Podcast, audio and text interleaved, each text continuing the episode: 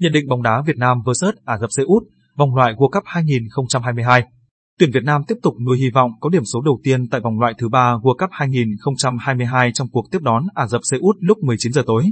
Nay, ngày 16 tháng 11, cuộc đời làm bóng đá chưa bao giờ kiếm một điểm với tôi lại khó khăn đến thế. Huấn luyện viên Park Hang-seo chia sẻ sau trận thua không một trước Nhật Bản ở lượt năm vòng loại thứ ba World Cup 2022. Tuyển Việt Nam đang nếm trải sự khắc nghiệt trước ngưỡng cửa World Cup khi liên tục vấp ngã trước những đối thủ mạnh. Tuy nhiên, thay vì thua đậm như trong quá khứ, thầy trò Park Hang-seo đã chơi rất tiến bộ, thu hẹp đáng kể khoảng cách với những nền bóng đá hàng đầu. Bài học kinh nghiệm tích lũy ở lượt đi sẽ được tuyển Việt Nam vận dụng ở những màn tái đấu lượt về. Bắt đầu với cuộc so tài với Ả Rập Xê Út tối nay ngày 16 tháng 11. Video, Quang Hải sút tung lưới Ả Rập Xê Út. Sức mạnh của Ả Rập Xê Út. Huấn luyện viên Herbert đón tin vui trước trận gặp tuyển Việt Nam.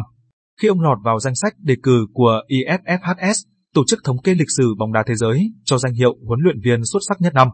Đây là phần thưởng xứng đáng cho nhà cầm quân người Pháp khi ông đang cùng Ả Rập Xê Út có 11 trận bất bại.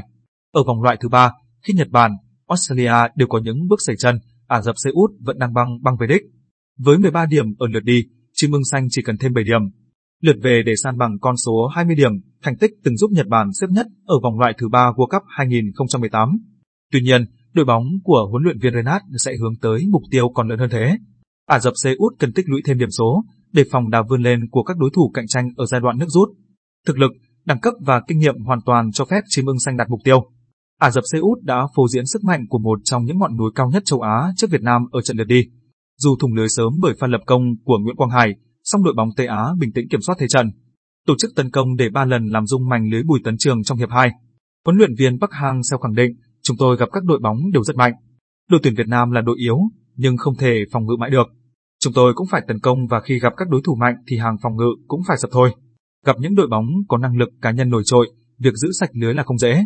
Sự sụp đổ mà huấn luyện viên người Hàn Quốc đề cập đã xảy đến ở trận gặp Ả Rập Xê Út khi những miếng đánh kỹ thuật.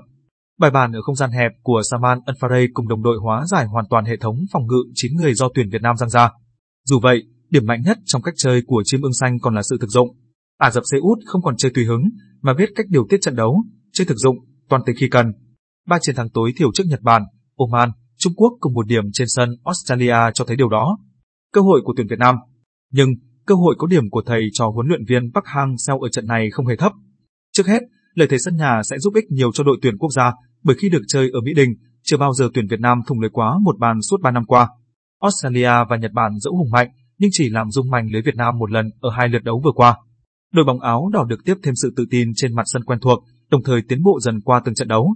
Hiệp hai trận gặp Nhật Bản, tuyển Việt Nam đã vùng lên, tổ chức lối chơi và lên bóng tương đối mạch lạc, khiến đối thủ vất vả chống đỡ. Với tư cách huấn luyện viên trưởng, tôi thấy chúng ta thua 5 trận nhưng từ trận thứ hai và 3 trở đi, lối chơi của tuyển Việt Nam có sự tiến bộ. Khi tấn công, cách triển khai của đội đã rõ ràng và tốt hơn, huấn luyện viên Park Hang-seo chia sẻ. Với riêng Ả Rập Xê Út, tuyển Việt Nam còn có bài học để rút ra kinh nghiệm từ thất bại hai tháng trước. Thông qua các buổi họp video, phân tích trận đấu, chúng tôi đã sửa đổi, hoàn chỉnh, bổ sung hiểu biết về họ huấn luyện viên 63 tuổi cho biết thêm. Trở lại trận lượt đi. Đáng ngạc nhiên khi tuyển Việt Nam là đội duy nhất ở bảng B từng dẫn trước Ả Rập Xê Út, thậm chí dẫn màn suốt 45 phút, chỉ thua bởi tấm thẻ đỏ của Đỗ Duy Mạnh cùng hai quả phạt đền.